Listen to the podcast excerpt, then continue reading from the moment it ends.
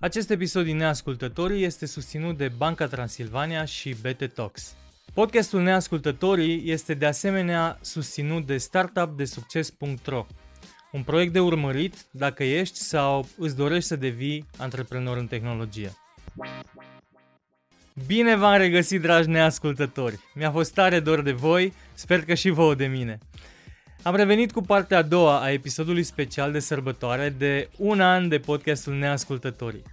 La fel ca prima parte a acestui episod, am selectat câte un fragment de câteva minute din fiecare episod cu cele mai bune momente din discuțiile avute cu invitații mei. Azi vom asculta și vom vedea momente de la ultimii 10 invitați pe care i-am avut. În fiecare discuție cu invitații mei am avut parte de povești frumoase și de câte un aha moment sau un sfat sau un insight sau un moment haios pe care am vrut să ne împărtășesc cu voi. Așa că sper să vă placă acest best-of și să regăsiți momente interesante din discuțiile cu neascultătorii mei. Enjoy!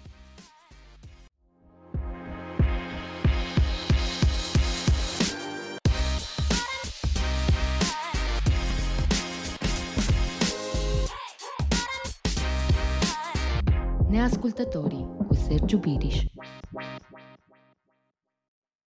Invitatul meu din episodul 11 a fost Dan Cobeanu, cofondator Scala Assistance.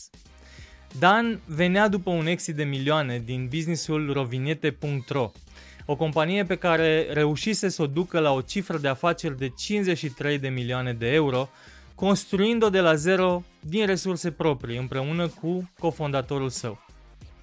Asta înseamnă că au construit-o fără investitori externi, adică 100% bootstrap. În fragmentul următor l-am întrebat pe Dan ce ar trebui să ia în calcul cineva care se gândește să-și construiască un business bootstrap. Trebuie să ai o sursă alternativă de venit. Ok. Deci obligatoriu trebuie să-ți, uh, să zicem așa, să-ți managiuiești Corect. banii astfel încât să să nu te apuci fără să ai niciun ban și să ajungi în disperare, pentru că proiectul va muri atunci, inevitabil vei, vei ceda. Sunt Mhm. anumite nevoi peste care nu poți să treci și mai ales dacă nu mai ești la 20 de ani când trăiai cu o felie de pâine cu ketchup uh, toată ziua și ai familie, copii, alte Mhm. obligații, rate, pentru Corect. că suntem o țară de proprietari. Da. Avem rate. Nu putem să facem downgrade. La chirie poți să faci downgrade, dar la rate n-ai cum să faci downgrade, știi? Adică ai, dar e foarte greu Da. cu refinanțarea. Uh, Uh, a, da, Co-founder e important? cred că e foarte important. Pe noi ne-a ajutat atât pe mine cât și pe Dan Ciceu. Ne-a ajutat foarte mult să, să ajungem să ne susținem unul pe altul, pentru că au fost foarte multe momente grele, ca în oricare alt business. Uh-huh. și e bine să ai, când n-avea unul vibe-ul, îl avea celălalt. Când, uh, știi, ne-am, ne-am completat și asta, asta a fost o chestie foarte mișto și care ne-a ajutat să, să ajungem până aici. Uh, E greu singur și bootstrapped. It's Mhm. lonely out there, știi? Da, da, da, da. da. E, e greu, e bine să ai niște, să ai un cofondator. Plus că dacă, m, inclusiv cu, nu știu, susținerea, fi- susținerea financiară a proiectului, mai bine să mai ai pe încă cineva, Da. dacă trebuie aduci bani de acasă, Dar nu, o fo- vreme, dar nu foarte mulți. dar nu foarte mulți, da, ca să nu te impacteze. Cred că într-o business bootstrap 3 e numărul maxim. Uh-huh. Așa mi, așa mi se pare Trei mie că... cofondatori, trei cofondatori fully involved in the business unul pe business, unul pe tehnic și unul pe și product. unul pe product. Doamne ajută. Uh-huh. Ok, da. ok. Uh, și uh, cred că fiecare din ei ar trebui să fie implicat 100%. Uh-huh. Al, da, cred că este, asta e una din cele mai mari, um, nu știu, Bine, 100% e imposibil să fii implicat, dar Da, dar la, Mai un, ales- moment, la un moment dat o să renunți. Da. Să poți renunța la Să ce ai- mai făceai on the side și să te dedici. să ai disponibilitatea psihică de la început. Să spui, uite, ăsta este orizontul nostru de timp, noi facem acum asta, dar ușor, ușor vrem să ne mutăm aici, pentru că fiecare din cei trei, dacă nu are bani puși deoparte, înseamnă că muncește undeva sau are alt business. Dar s- măcar să, să fii sincer cu tine și cu ceilalți și să spui, da, sunt disponibil să fac chestia asta la un moment dat sau nu sunt disponibil. Mhm. Um, da, crezi că orice Sau care ar, care ar fi tipurile de business-uri care pot fi pornite bootstrap? Cred că orice nu are nevoie de o scalare urgentă, așa, Mm-hmm. să zicem. Dacă ai nevoie să, să scalezi foarte, foarte repede, e clar că îți trebuie, îți trebuie investiție. Dar, uh, bine, acum e și dificil să, nu, să, să faci o generalizare, pentru Mhm. că m, business-ul și-a, s-a schimbat foarte mult din, uh, din 2008, când a fost încep, au fost începuturile noastre, în 2020, când deja investiția e ceva normal, e ceva natural, e unusual, e unusual să nu ai investiție. Și e foarte, foarte, foarte dificil să, să, să duci un business fără investiție spre exit.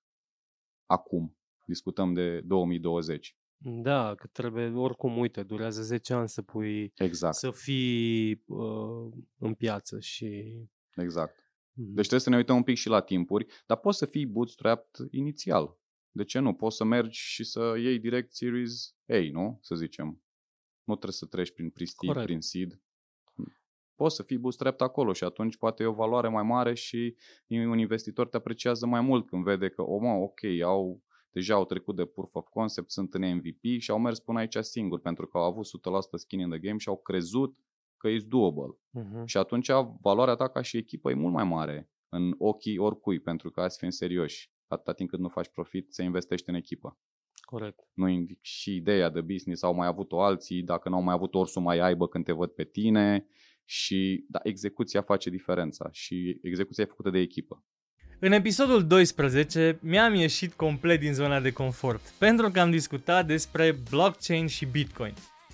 L-am avut invitat pe Benjamin Mincu, CEO și cofondator al Elrond, un proiect blockchain construit în Sibiu și care își propune să fie de 1000 de ori mai rapid ca Bitcoin.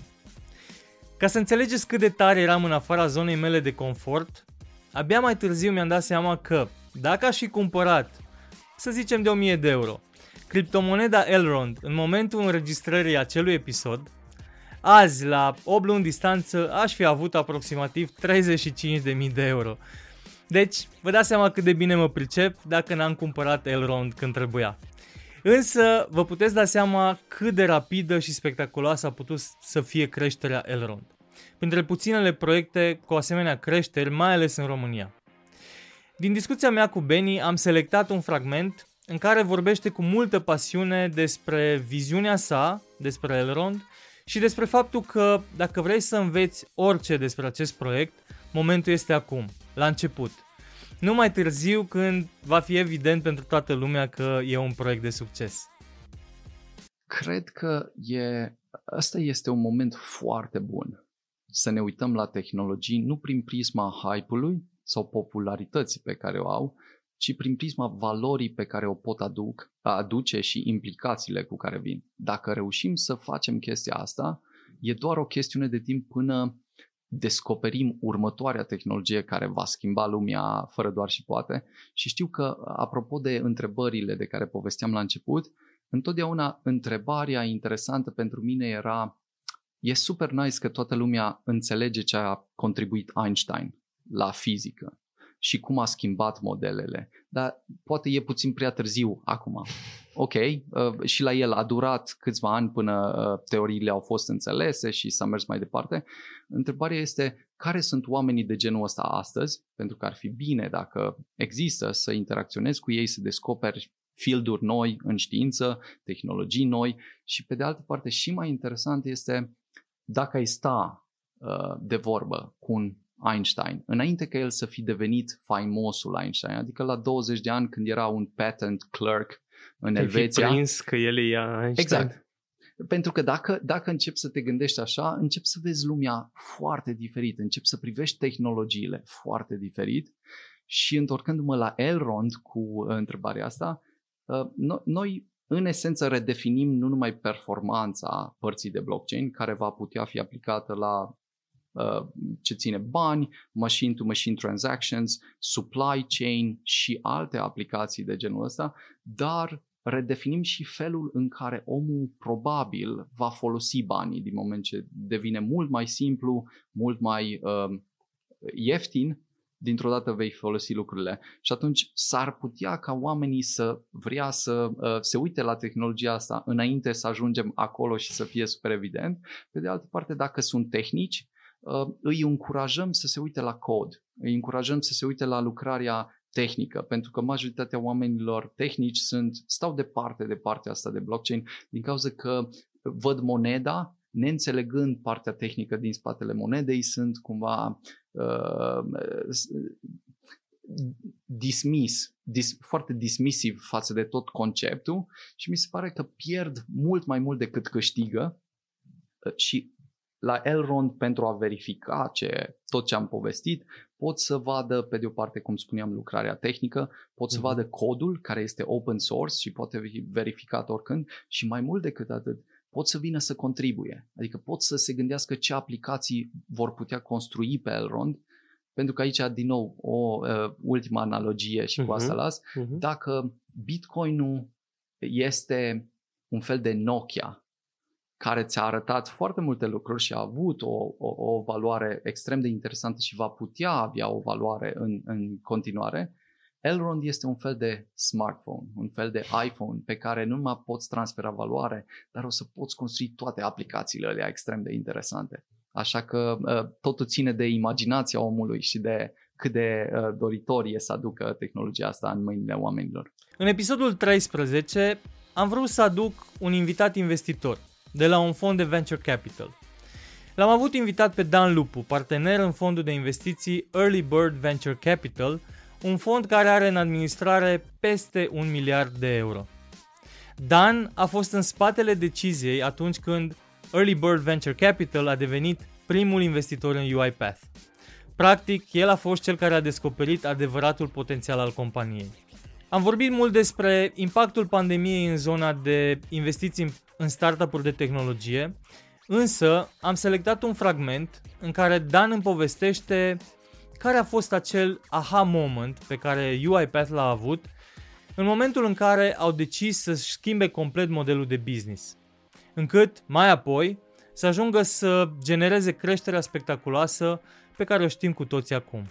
Dacă ei aveau un SDK, ei nu au, uh, și-au schimbat înseamnă business model între timp. Uh, da, exact. Cum a au fost? trebuit să renunțe, a trebuit să renunțe la uh, veniturile pe care le, le obțineau la momentul respectiv, uh, care erau și singurele venituri din SDK-uri, dar erau, era o problemă strategică pe termen lung. Faptul că mm, a exista posibilitatea uh, ca firme care erau în competiție cu UiPath să folosească tehnologia și mm, anecdotic se pare că mm, unul din competitori uh, a avut tehnologia UiPath în produsul lor principal mm. încă 2 ani, aproape 2 ani și jumătate după ce, după ce noi am investit. Și ei n-au văzut același potențial, practic. Nu, au, au văzut, dar exact asta au făcut. Au văzut potențialul și au folosit tehnologia UiPath, pentru că tehnologia era mm. foarte bună Uh, era modulară, se putea integra ușor, era făcută special pentru uh, uh, de, dezvoltatori terți să o poată integra în produsele lor. Și de mhm. asta era, de asta era și un, și un era și o amenințare pe termen lung, faptul că îți foloseai tehnologia ca să îți creezi competitori. Ok. Decizia a fost uh, grea? Să treacă la un model complet diferit? Să-și creeze uh, ei a fost, a fost oarecum, a fost uh, simplă oarecum din cauza că existau firme care uh, aveau modelul ăsta.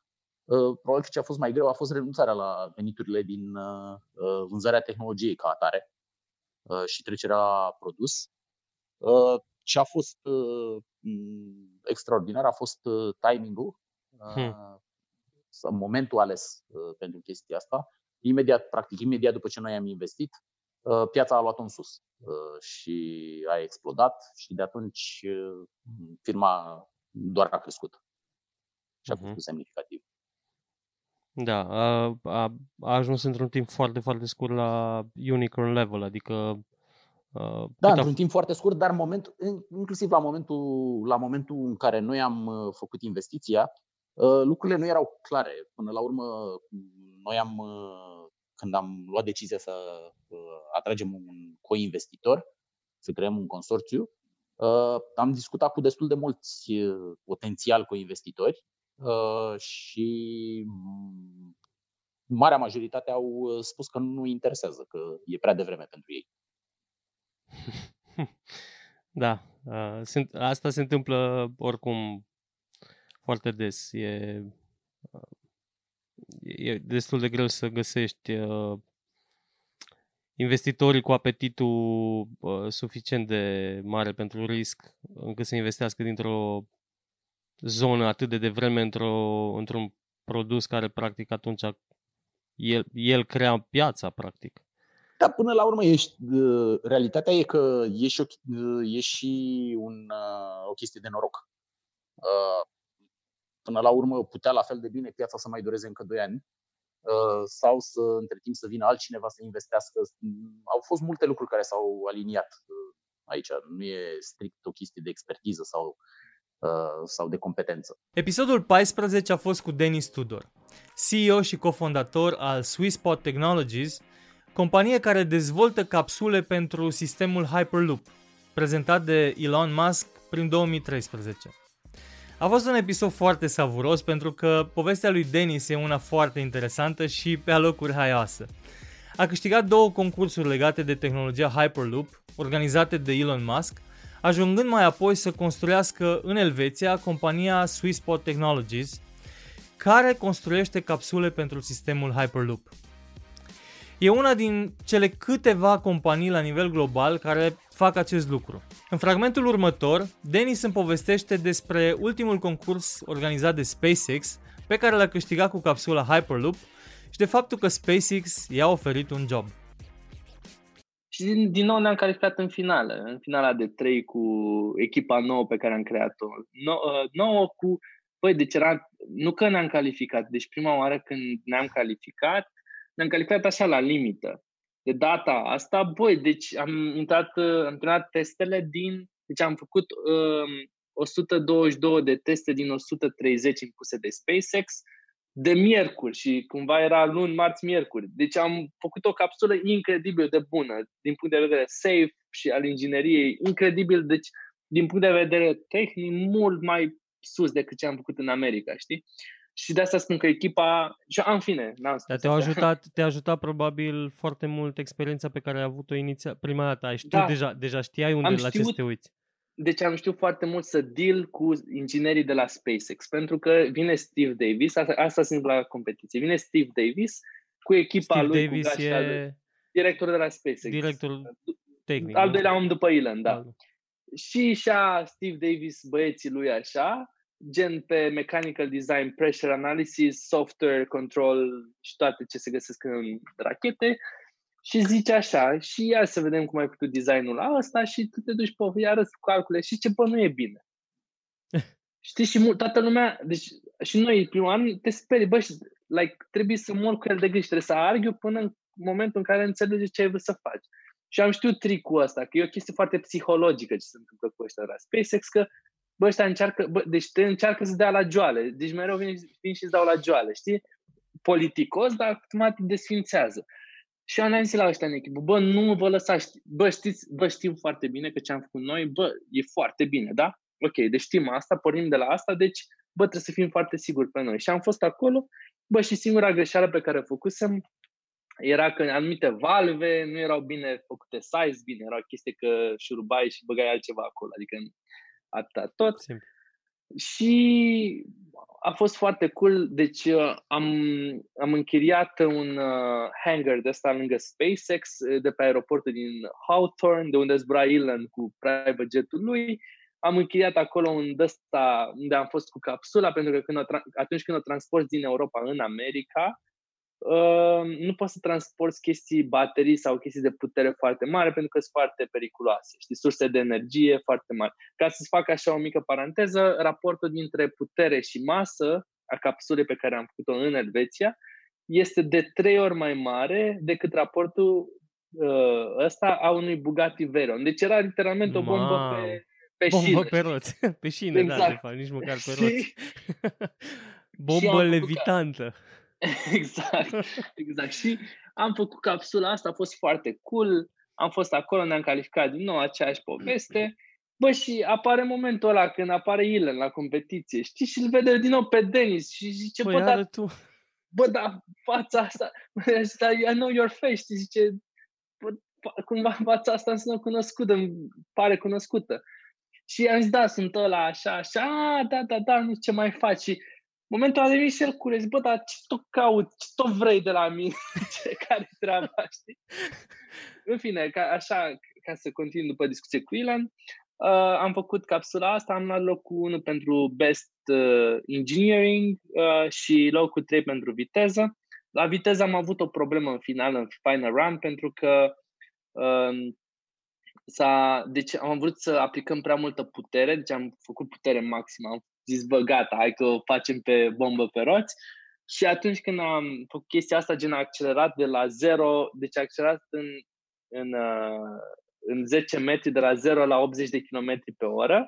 Deci a fost așa o chestie, după care, uh, fiind puterea foarte mare, uh, roțile de stabilitate care aveau o presiune foarte mare, s-a detașat una și a început să facă slippery, știi, pe șină și nu am mai accelerat mai mult de 100, nu mai știu, ceva de genul ăsta. Deci am avut, dar cred că dacă nu aplicam așa ca nesimțiții chestia asta din prima putere maximă. Am vrut noi, știți, opulență de asta, să, da. să câștigăm.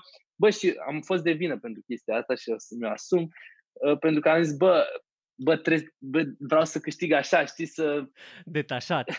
Detașat. 6-0, 6-0. Exact, exact, exact. și, bă, n-a fost chiar așa. Și, uh, da, am avut problema asta, aia e, în fine, a trecut, nici nu mai gândesc, m-a durut puțin pe moment, îți dai seama. Mm-hmm. Și am avut discuția asta cu Ilan după și zice, bă, dar tu ce faci așa? Zic, bă, bine, uite așa, o, în fine, eu am avut o chestie, o discuție cu SpaceX după prima competiție să iau un job acolo, dar nu aveam green card, știi, și am o discuție tehnică și pe zice, da, să ne trimiți și copil pe green card. Și zic, Pățești. Ca, care green card, știi? și, și zice, au zis, da, când o să-ți iei green card, ești more than welcome la SpaceX. Și mulțumesc, o să, o să mă gândesc la această ofertă.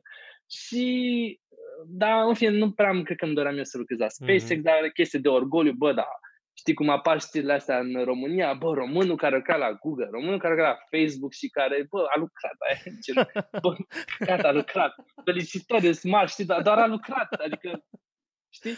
Bă, da, aveam chestia asta. Bă, dar și eu vreau să fiu românul care lucra la SpaceX. Adică, da. de ce nu, știi? Nu, uite, fii atent, fac eu, uh, o spun eu titlul la toată povestea asta. Românul care aproape a lucrat la SpaceX. Clickbait. În episodul 15 am avut o invitată pe Monica Cadogan, CEO și cofondator Vivre, un business care a devenit cel mai mare magazin online de home and deco din sud-estul Europei. Discuția a fost ca un adevărat masterclass despre antreprenoriat și am descoperit-o pe Monica dincolo de imaginea de leoaică pe care a construit-o la Imperiul Leilor. În fragmentul selectat, Monica vorbește despre cultura eșecului, despre ce înseamnă să fii antreprenor și despre luarea deciziilor. Din punct de vedere al, al business-ului, e mult mai simplu să schematizăm. Și cred că schematizarea asta este unul din secretele care, uh, care opresc mulți oameni să gândească business-ul realist. Pentru că o, merg prea mult pe emoțional. E foarte mult comod. E foarte uh-huh. mult comod, da? Adică uh, N-am reu- oamenii se identifică cu business-ul. De-aia, uh, știi, vorbim despre faptul că noi în România și în regiune nu avem cultura asta a failure-ului. Adică că e parte. Păi normal, dacă eu sunt echivalentă cu business-ul cultural, că toată lumea zice așa, eu nu vreau să mor. Supraviețuirea business-ului sau bunului renume e legat de mine. Adică, știi, e o ciorbă asta. Da. Tradițiile da, internaționale, e... Uh, scuză-mă, zic că cum era, antreprenorul de succes uh, dă faliment de trei ori în viață sau adică știi, e ca și cum ai spune omul de succes moare de trei ori, știi, sau are trei uh, uh, accidente, uh, nu, șoferul de succes face trei accidente de la nasoale în care mai moare și de vreo trei oameni și ăla e un șofer de succes, adică zici, wow! Și e musai să fie așa. și, și serios, sau cum ai spus da. tu cu avionul, știi, parașutistul de succes mai cade, știi, când deci rupe picioarele, dar el după aia o să fie bine, don't worry about it.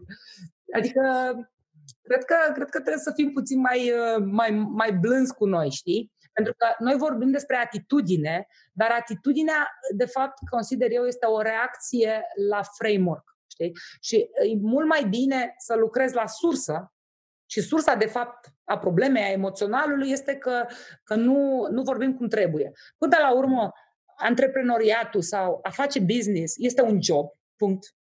Este un job, sorry, e un job de a lua decizii. Ce resurse, să atragi resurse, să le pui la treabă, uh, e un job care se începe dimineața, se termină la unii seara, la unii la ora 4 um, și dacă îl pui așa, că este un job și că nu ești tu, atunci nu mai e nicio problemă că ai familie, că nu ai familie din cauza businessului, că businessul merge, că nu merge. Adică, bineînțeles că sună teoretic și urât, da, știi? Măcar uh, măcar dacă o pui așa, nu mai, uh, nu te mai, nu-ți mai pui piedică singur. Eu văd că și mult... nu ți mai frică de eșecul ăla care e legat automat de tine.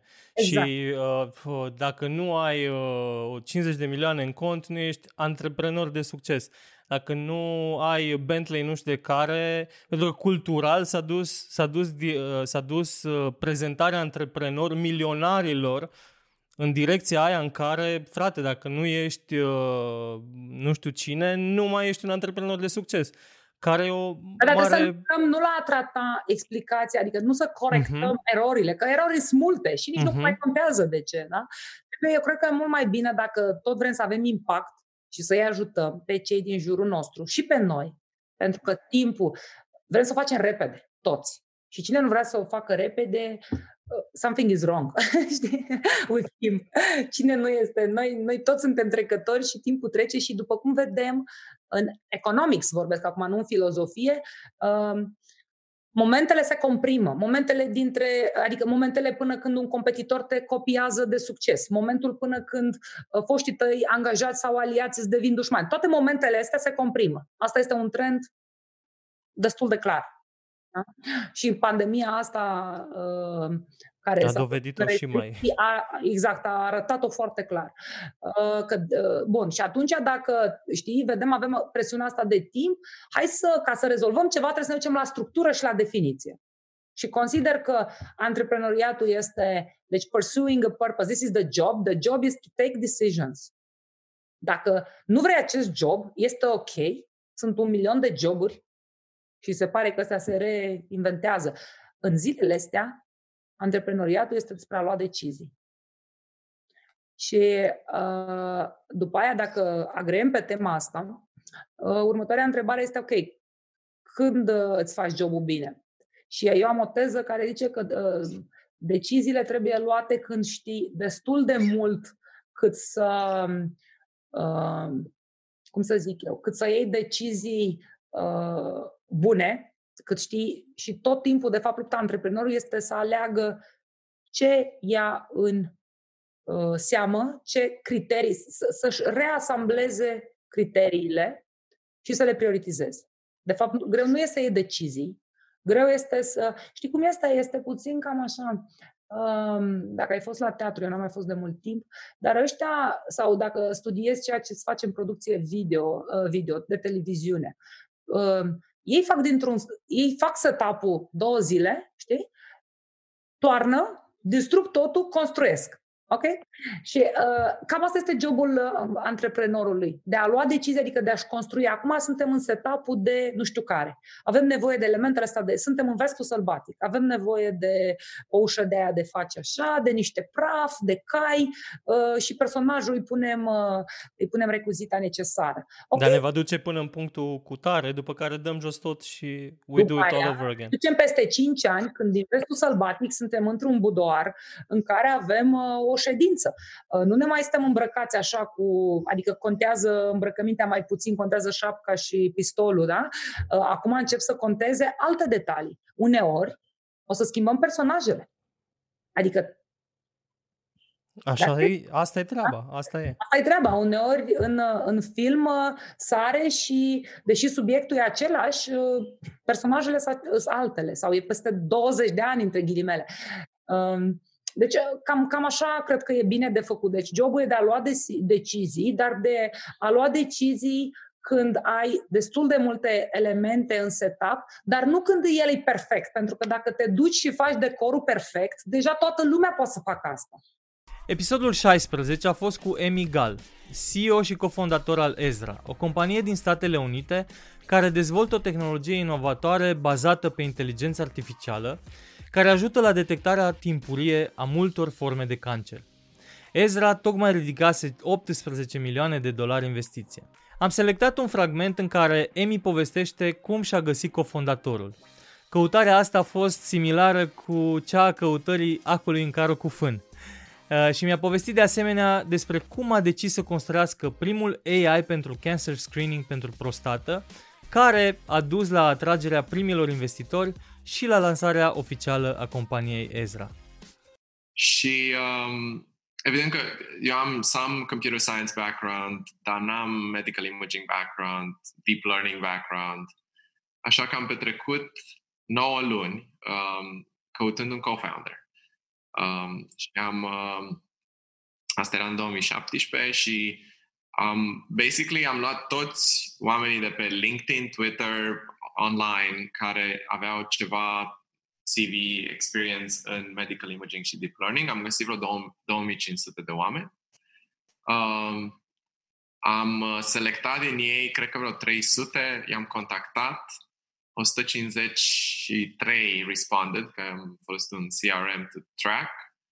Am avut 90 de interviuri over 9 months și am selectat patru oameni pe care i-am uh, plătit to go through a three-month project to build an AI together. Um, ca să mă asigur că the skills on the CV matched the skills in real life. Și din tot procesul ăsta l-am descoperit pe Diego, care e cofondatorul meu în Ezra, care uh, a petrecut 18 ani în academia, a făcut în uh, bachelor's, master's, PhD, and postdoc in uh, variations of deep learning or machine learning applied to medical imaging. Wow, deci l-ai găsit pe acel om. The one. The, the one. one. Pe da. acu din carul cu fân.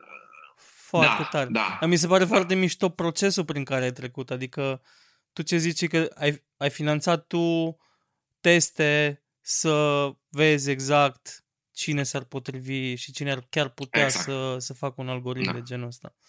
Foarte da. tare, foarte tare. Da. Okay.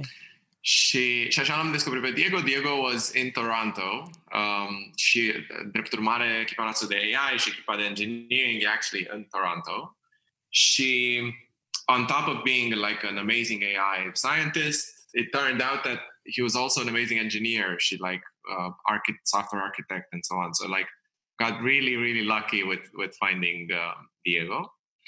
Și apoi um, am, uh, eu eram încă la TIDS în perioada asta și am decis să, uh, să basically îl, îl iau pe Diego ca co-founder, să-l plătesc să lucreze full-time doar la Ezra, on Ezra, și să construim un prototype for our first AI.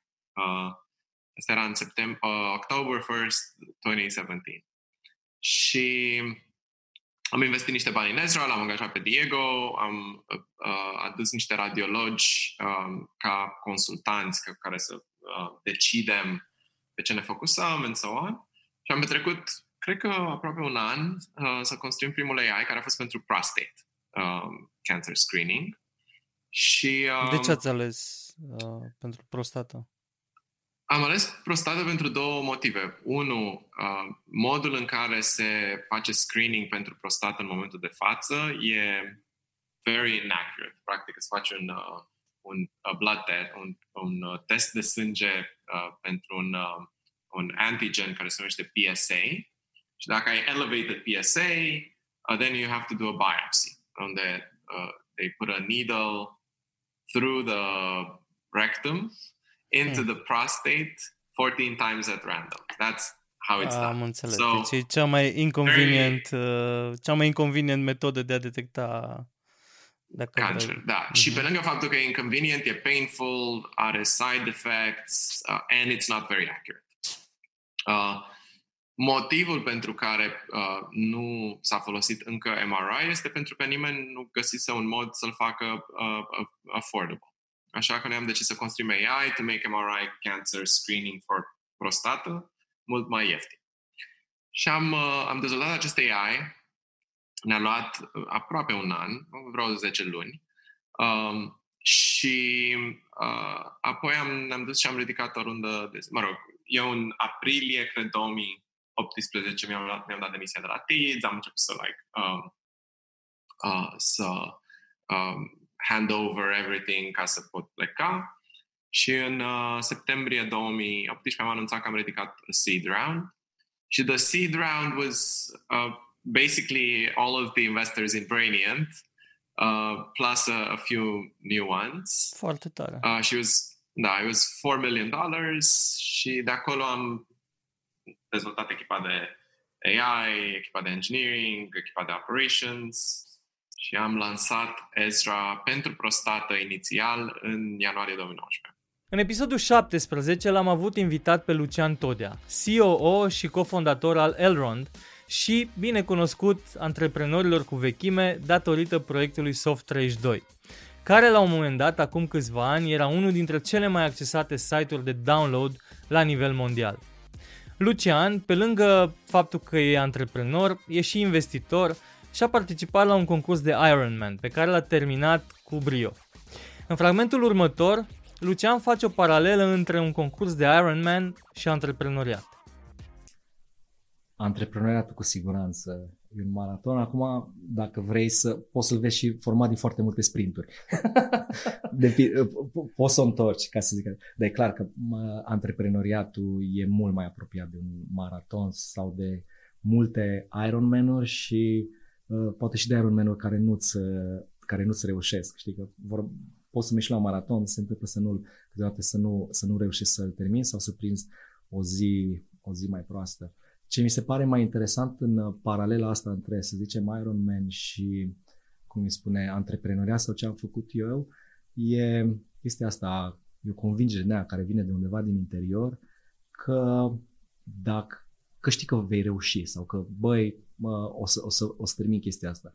Și o chestie care, nu știu, crește în tine uh, nu neapărat o ai din prima zi sau în prima săptămână sau în primul an, dar știu că mi-am aminte și în 2000, 2000 când m-am apucat de fapt, uh, cum îi spune, să fac o chestie online, bine știam că se numește antreprenoriat. Pe vremea aia, cred că în 2000 nu exista conceptul ăsta de antreprenoriat în România. Nici că există conceptul de internet foarte mult. Nici adică de internet, startup, super nu existau VC, mă rog, existau VC, dar mă rog, noi, noi în România, deci nu mai zic, în noi în România, în România nu, nici măcar nu știam că sunt antreprenor sau că fac un startup, adică nu exista nici măcar uh, conceptul ăsta. Dar știu că la un moment dat, după un an, doi ani de zile, deși lucrurile nu funcționau și toată lumea îmi spuneau să, să renunț, Uh, adică timp de 2 ani de zile n-am câștigat niciun ban din ce, ce, uh, ce făcusem. Pierdeam aveai?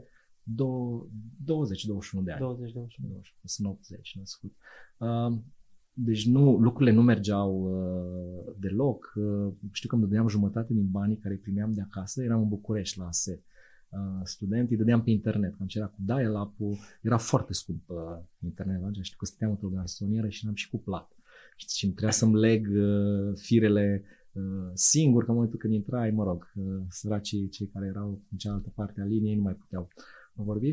Dar la un moment dat am fost super convins, adică o convingere din aia teoretic uh, puțin irațională, ca să zic așa, adică nu era bazată pe asta, bă, nu, chestia asta sigur uh, va funcționa și va merge, uh, trebuie doar să uh, insist.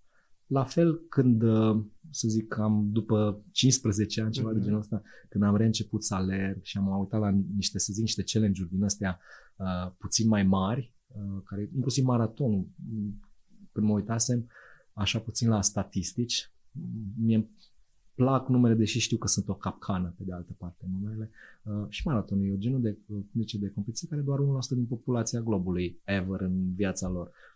Probabil că Ironman-ul este undeva Uh, și, mai, și mai departe, dar deși părea imposibil la cum arătam, cum mi arătau analizele, cum, cum, cum mă simțeam eu și uh, să zic, ce calități fizice aveam la momentul respectiv, părea practic aproape imposibil să, să termin Ironman. Adică toată lumea când le-am zis, băi, eu o să fac un Ironman, după ce am terminat la semi-maratonul ăla, o să ia, da, da, da, da, și ne uitam la videouri pe YouTube, pe băi, tu știi ce, 180 de kilometri, de, ca de aici, de aici până la Cluj.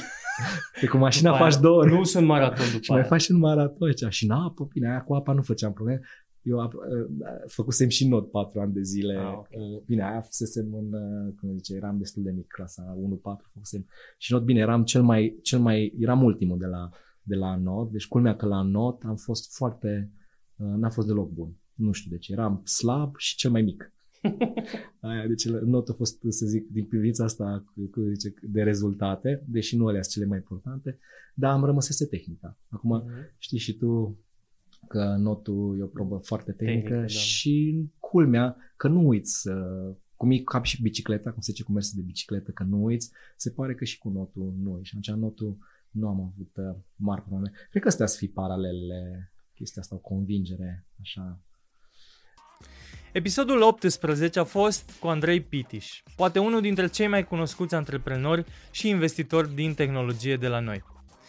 Andrei a fondat compania VectorWatch, cumpărată de Fitbit, care mai apoi a fost la rândul său achiziționat de Google. Andrei tocmai venea în podcast după achiziția Google și pentru că Andrei poartă mai multe pălării, atât de antreprenor cât și de investitor, am avut foarte multe lucruri de discutat. În fragmentul următor am vorbit despre hardware și mai precis despre ce înseamnă să aduci un produs hardware de la idee la punerea lui în piață. Studiu de caz, Vector Watch. Noi am fost full on, adică noi am fost primul ceas full de stainless steel rotund din lume. Adică spun asta cu toată responsabilitatea. Mai fusese wow. Moto 360, Moto 360, dar Moto 360 era round doar pe margine și întâmplător am nimerit la fabrica care făcea Moto 360. Pentru că altă fabrică nu s-a încumetat să ne facă un ceas uh, stainless steel rotund. Uh. De, de ce e mult mai greu să faci stainless steel? Că acum mai uh, nu intrigat. trece, nu trece, nu trec uh, uh, cum pui electronica înăuntru să treacă razele alea Bluetooth și cu alea. Nu trec prin stainless steel, că legile fizicii e mai greu. Am înțeles. e greu. Am înțeles acum. În plus, uh, toleranțe, chestii, cum le apeși, cum îl faci să fie, uh, da, adică nu e, nu e așa. Da, ok, deci e rocket science în toată regulă, nu e... Ecranul, ecranul, cum îl lipești ecranul de sticlă și sunt uh, de, ecranul rotund, de sticla rotundă, nu e, cum să zic, mai făcut, ți-am zis, mai făcut motorul 360, dar uh, nu știu dacă, nu știu dacă era lipit al și al lor nu era total rotund, că jos era Uh, era flat tire, știi? Al nostru era total rotund și era foarte complicat pentru că trebuie să lipești ecranul. Sticla avea un logo, vector, știi? Și trebuie să lipești ecranul drept, știi? Nu așa sau așa. Și cum îl ah. centrezi, adică cum faci mașineria care îl centrează. Pe bune, adică e foarte complicat. E, deci am făcut niște chestii uh, la limita cunoașterii. Inclusiv, uh, inclusiv antena, inclusiv toate. Antena am, am contractat o firmă din Elveția să ne ajute să, facă, să facem antena, să facă calcule, să nu știu ce. Păi n-ai, habar n-avea cum să pună o antenă, mi-a zis că nu se poate, știi? Și iată că se poate și că merge. Da, da, da asta știi, adică... Bun, dar hai să... Deci da, asta da, dacă da, tu faci da. un startup de hardware, poate nu te-a pus să faci un ceas rotund stainless steel uh, de ăsta smart, că e destul de complicat. Dacă faci altceva, găsești o fabrică care îți facă ceva similar și uh, acum, uh, e foarte important să-ți pui uh, echipa ta de, uh, de testare. Adică produsele din China uh, nu poți să zici despre ele că sunt bune sau proaste până când nu le testezi. Adică trebuie să ai QA-ul tău, omul tău care este în fabrică și care are un proces. Știi, vine device-ul, are un fixture pe care se, se montează, știi? Adică fiecare plăcuță de aia făcuse niște fixture-uri, se montau și rulau niște teste, știi? Și după aia se punea în cea și după aia se făcea testul de presiune la apă și așa departe, știi? Dar toate chestiile astea se punea plăcuța acolo, se încărca un software, se rulau niște teste, dacă merge ecranul, dacă trala, știi? Uh, altfel, dacă nu, plus uh, bateriile, bateriile, când le comanzi, mai ales dacă faci un device de stat mic, bateriile variază în size și ele trebuie să le alegi pe alea care să încapă. Că poate dacă e cu un jumătate de milimetru mai groasă, nu mai încape. Și se umflă ceasul, explodează ea foc. Cum s-a întâmplat la ea de la Basis, săracii, după ce au cumpărat Intel, și așa mai departe. Deci, uh, ideea este că trebuie să ai echipa ta de testare, indiferent ce faci. Dacă nu ai echipa de, test, de testare acolo și ai comandat 5.000 de bucăți din produsul tău și ajung în România, o să rămâi surprins că 300 dintre ele nu sunt uh, bune. Wow! Adică yield-ul, yield în orice fabricare de orice device, yield poate să plece de la 70% inițial. Și el se, în timp, ajunge la 90%, la, cum să zic, 87% e super ok, 90% e genial. Adică 90% e, de, de 10% de defecte. yield nu e niciodată 100%, adică dacă crezi că de pe banda de producție ies chestii, nu este. Mhm. Niciodată, zis, la niciun device, la nicio firmă. Că, să știi că la mine da. e furtună, acum bineînțeles că fix acum ai furtună în Cluj. Nu, nu, la mine. Da, o să aprind imediat și un bec aici, că e, o să fie beznă imediat. um, da, bun, deci practic uh, trebuie să controlezi la super detaliu absolut tot. Tre- trebuie, să ai, trebuie să ai un proces de, de quality assurance ideal cu un om acolo imediat după banda de producție. Mai puțin Ce faci? Ți-l trimiți din Europa în China? Nu, la angajezi de acolo. Sunt oameni care ah, pot face okay. asta pentru tine. Da, la angaj... okay. am, avut, am, am, avut, am avut angajați în India, în China, în, China, în uh, Japonia, în America, în Anglia. Am avut uh, o echipă mare. Bine, nu erau mulți, erau unul, doi, adică nu te gândi, aveam un om în China care se ocupa de uh, recrutat uh, ăștia de QA și de supravegheat procesul, pur și mhm. simplu, pe care noi l-am scris procesul, adică și tool și tot, știi? Cât timp va lua uh. până, din punctul în care uh, ți-ai rupt tu piciorul și până ai fost cu produsul pe raft? Uh, adică Mă, deci că sună, fost, uh, sună destul de complexă treaba. Uh, mi-a luat, uh, deci cumva, ca să fiu așa, pe la august-septembrie 2013 m-a apucat uh, nebunia pe mine singur. Uh, Cam noiembrie-decembrie a apărut, uh, i-au luat pe Irina și pe, pe Dan uh, și în martie am luat uh, finanțarea. Din momentul ăsta, din martie până în martie următor, am lansat la Basel primele prototipuri. Deci, din momentul finanțării din martie, am lansat într-un an. Anul ăla a fost probabil cel mai intens an, dar, mă rog, și următorul an a fost foarte intens pentru că de la lansa prototipuri până la a lansa producție, mai e multă cale, știi? Prototipurile sunt niște uh, obiecte, când faci de la zero ceva, trebuie să faci în timp proto- niște prototipuri uh, și există mai multe uh, stagii uh, EVT, DVT, PVT. Niciodată nu țin minte care e ordinea, dar sunt trei stagii și în care prima dată ies unele care mm, seamănă cu ce o să fie, dar nu sunt perfecte, după care ies altele pe care poți să le testezi și după aia la final ies PVT-ul care cred că e production uh, ready uh, și în care poți să scoți vreo câteva mii, dar primele sunt făcute cumva manual, știi? Uh, și nu vrei să știi, adică la bază, la acolo când am lansat, crăpa softul, nu mergeau, oricum au venit cu au venit cei doi, doi colegi cu ele în sacoșe din China, în București, unde le-am pus softul și după aceea ele în sacoșe ne-am dus în, în Elveția. Serios? Da, nu vrei. Deci, cum, cum vrei altfel? Deci, adică, deci minimum cum, viable product.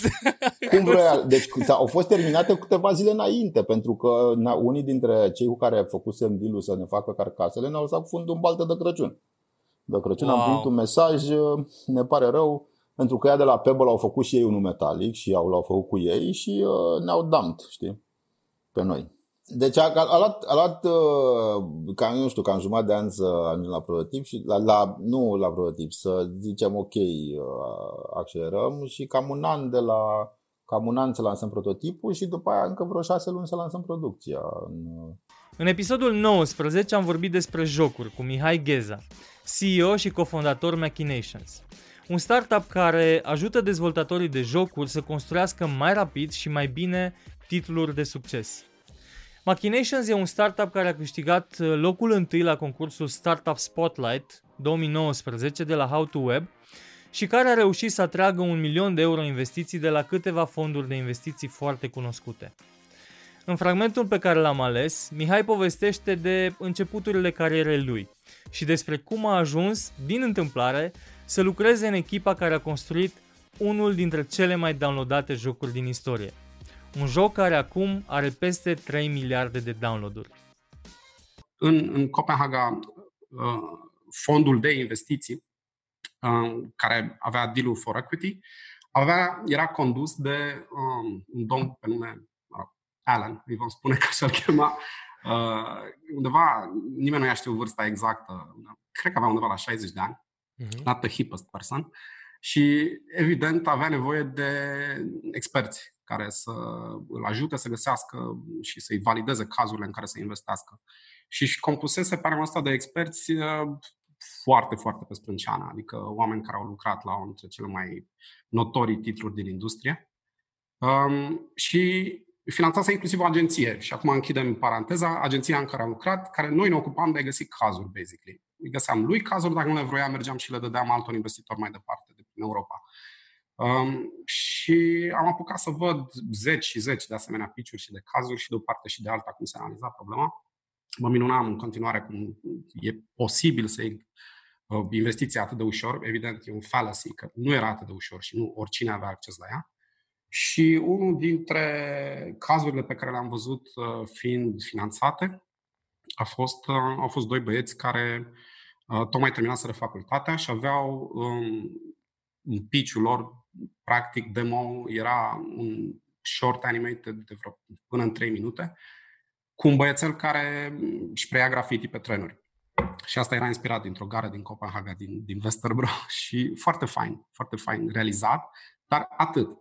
Um, au luat grantul, sau mă rog, au luat finanțarea, for equity, au început să lucreze, au fost patru oameni, au lansat vreo trei jocuri de care n-a auzit nimeni și al patrulea joc pe care l-am văzut înainte de lansare era cu acest băiețel începuse să alerge pe trenuri și Bă, să ăsta e Subway Surfer. Ai de capă. Și, Foarte și tare. Înainte de lansare și arăta no, fantastic, delicios. Era o jucărie fenomenală, dar nimeni, și când zic nimeni, cred că, adică nimeni nu și-a închipuit de succesul colosal care avea să fie. L-au lansat împreună cu Kilu și um, povestea lângă scurtă, I joined them când aveau undeva la vreo 250 de milioane de download-uri. Erau 10 băieți într-un apartament în Copenhaga. Țin minte când am intrat în birou, uh, lead animator era la bustul gol și se scărpina în buric. era genul ăsta de atmosferă în care încă se păstra atitudinea și filul de indie, uh, de creativitate. Um, cam din tipul în care am venit eu, lucrurile au început să crească, să angajeze oameni, s-au instaurat procese de management, etc. Și mi-am făcut apprenticeship-ul în uh, partea de live ops, adică tot ceea ce nu are legătură cu development și art, ci uh, monetizarea de jocuri free-to-play în special, uh, mobile free-to-play, analytics, uh, ads, waterfalls, uh, toate uh-huh. abrevierile de trei litere care țin de publishing.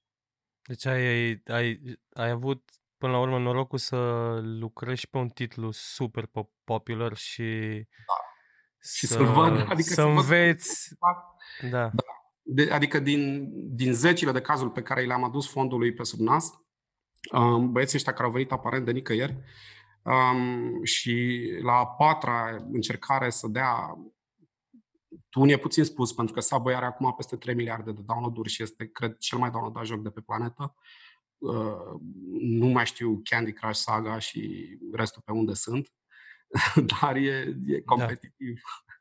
Da. Uh, și am, îți dai seama, având, lucrând pe Analytics, pe Subway Surfers, văzând ce înseamnă volum, tot ceea ce înseamnă monetizarea titlului și etc.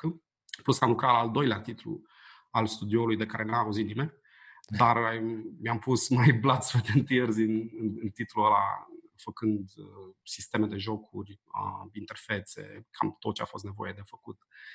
În episodul 20 am vorbit de un fenomen care ia amploare în zona de investiții în startup-uri din România, și anume campaniile de crowdfunding. L-am avut invitat pe Andrei Dudoiu, CEO și cofondator la Seedblink, prima platformă de crowdfunding din România. Andrei a trecut la antreprenoriat după ce a petrecut peste 20 de ani în corporație, mai ales în zona de banking.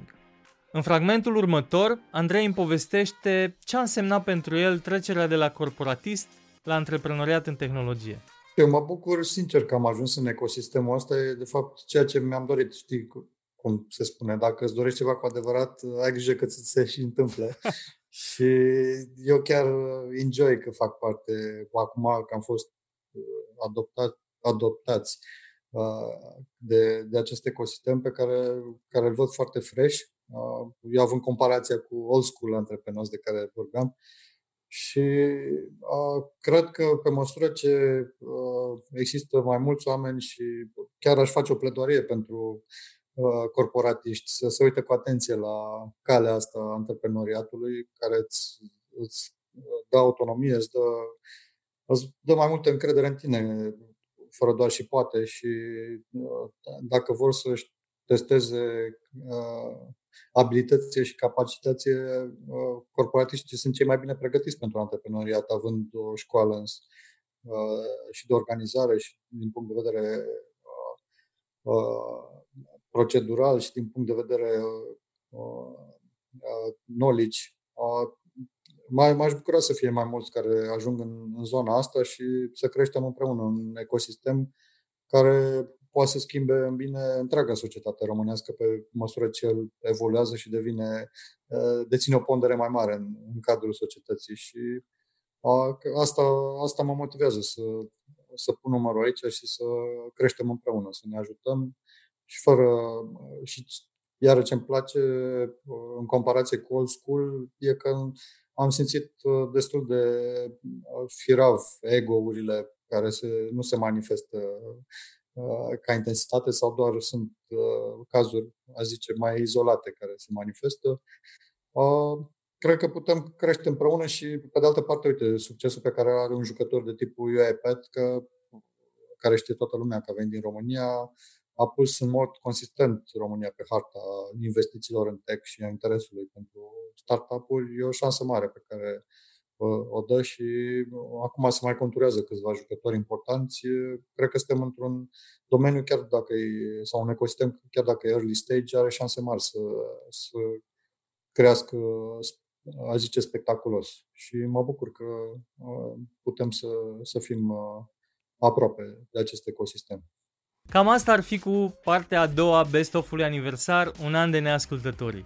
Ne vedem în episodul următor când neascultătorii va reveni cu noi invitați, antreprenori tech de succes din România, din a căror experiență vom învăța împreună. Până atunci, nu uitați să dați subscribe la neascultătorii pe platformele voastre preferate de podcasting, inclusiv pe YouTube, unde suntem și în format video. De asemenea, nu uitați să urmăriți startupdesucces.ro pentru că urmează un proiect foarte interesant pentru cei care își doresc să devină sau pentru cei care sunt deja antreprenori în tehnologie. startupdesucces.ro Mulțumiri Banca Transilvania pentru ajutorul dat în producerea acestui podcast. Până data viitoare, rămâneți neascultători. Pa, pa!